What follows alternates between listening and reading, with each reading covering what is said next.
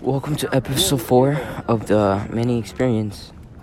Today we're gonna talk about men's rights. I feel like we deserve no rights in the world. Men's just do something bad every day.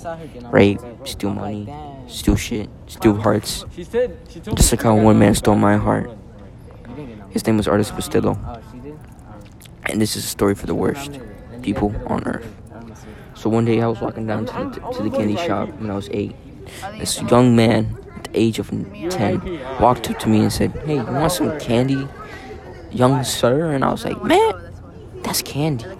I was like, Hell yeah, give me some candy. And you know, he gave me some lollipops, some rock candy. And I was like, Thank you. What's your name, sir? Arlis Bustillo. I was like, My name is Manuel Sanchez. You want to be friends? He said, Yeah, what's your phone?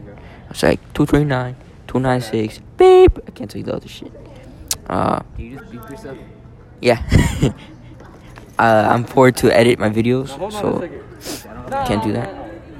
Uh, so yeah, the next day, no, actually, let's skip a few years now.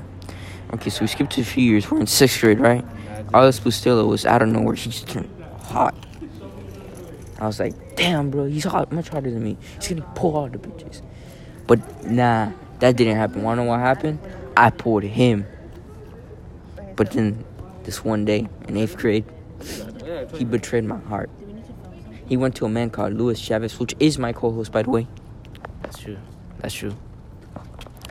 And I love him. My bro, my homeboy. And that's it. I feel like men's right should not be deserved here. Goodbye. Have a nice one.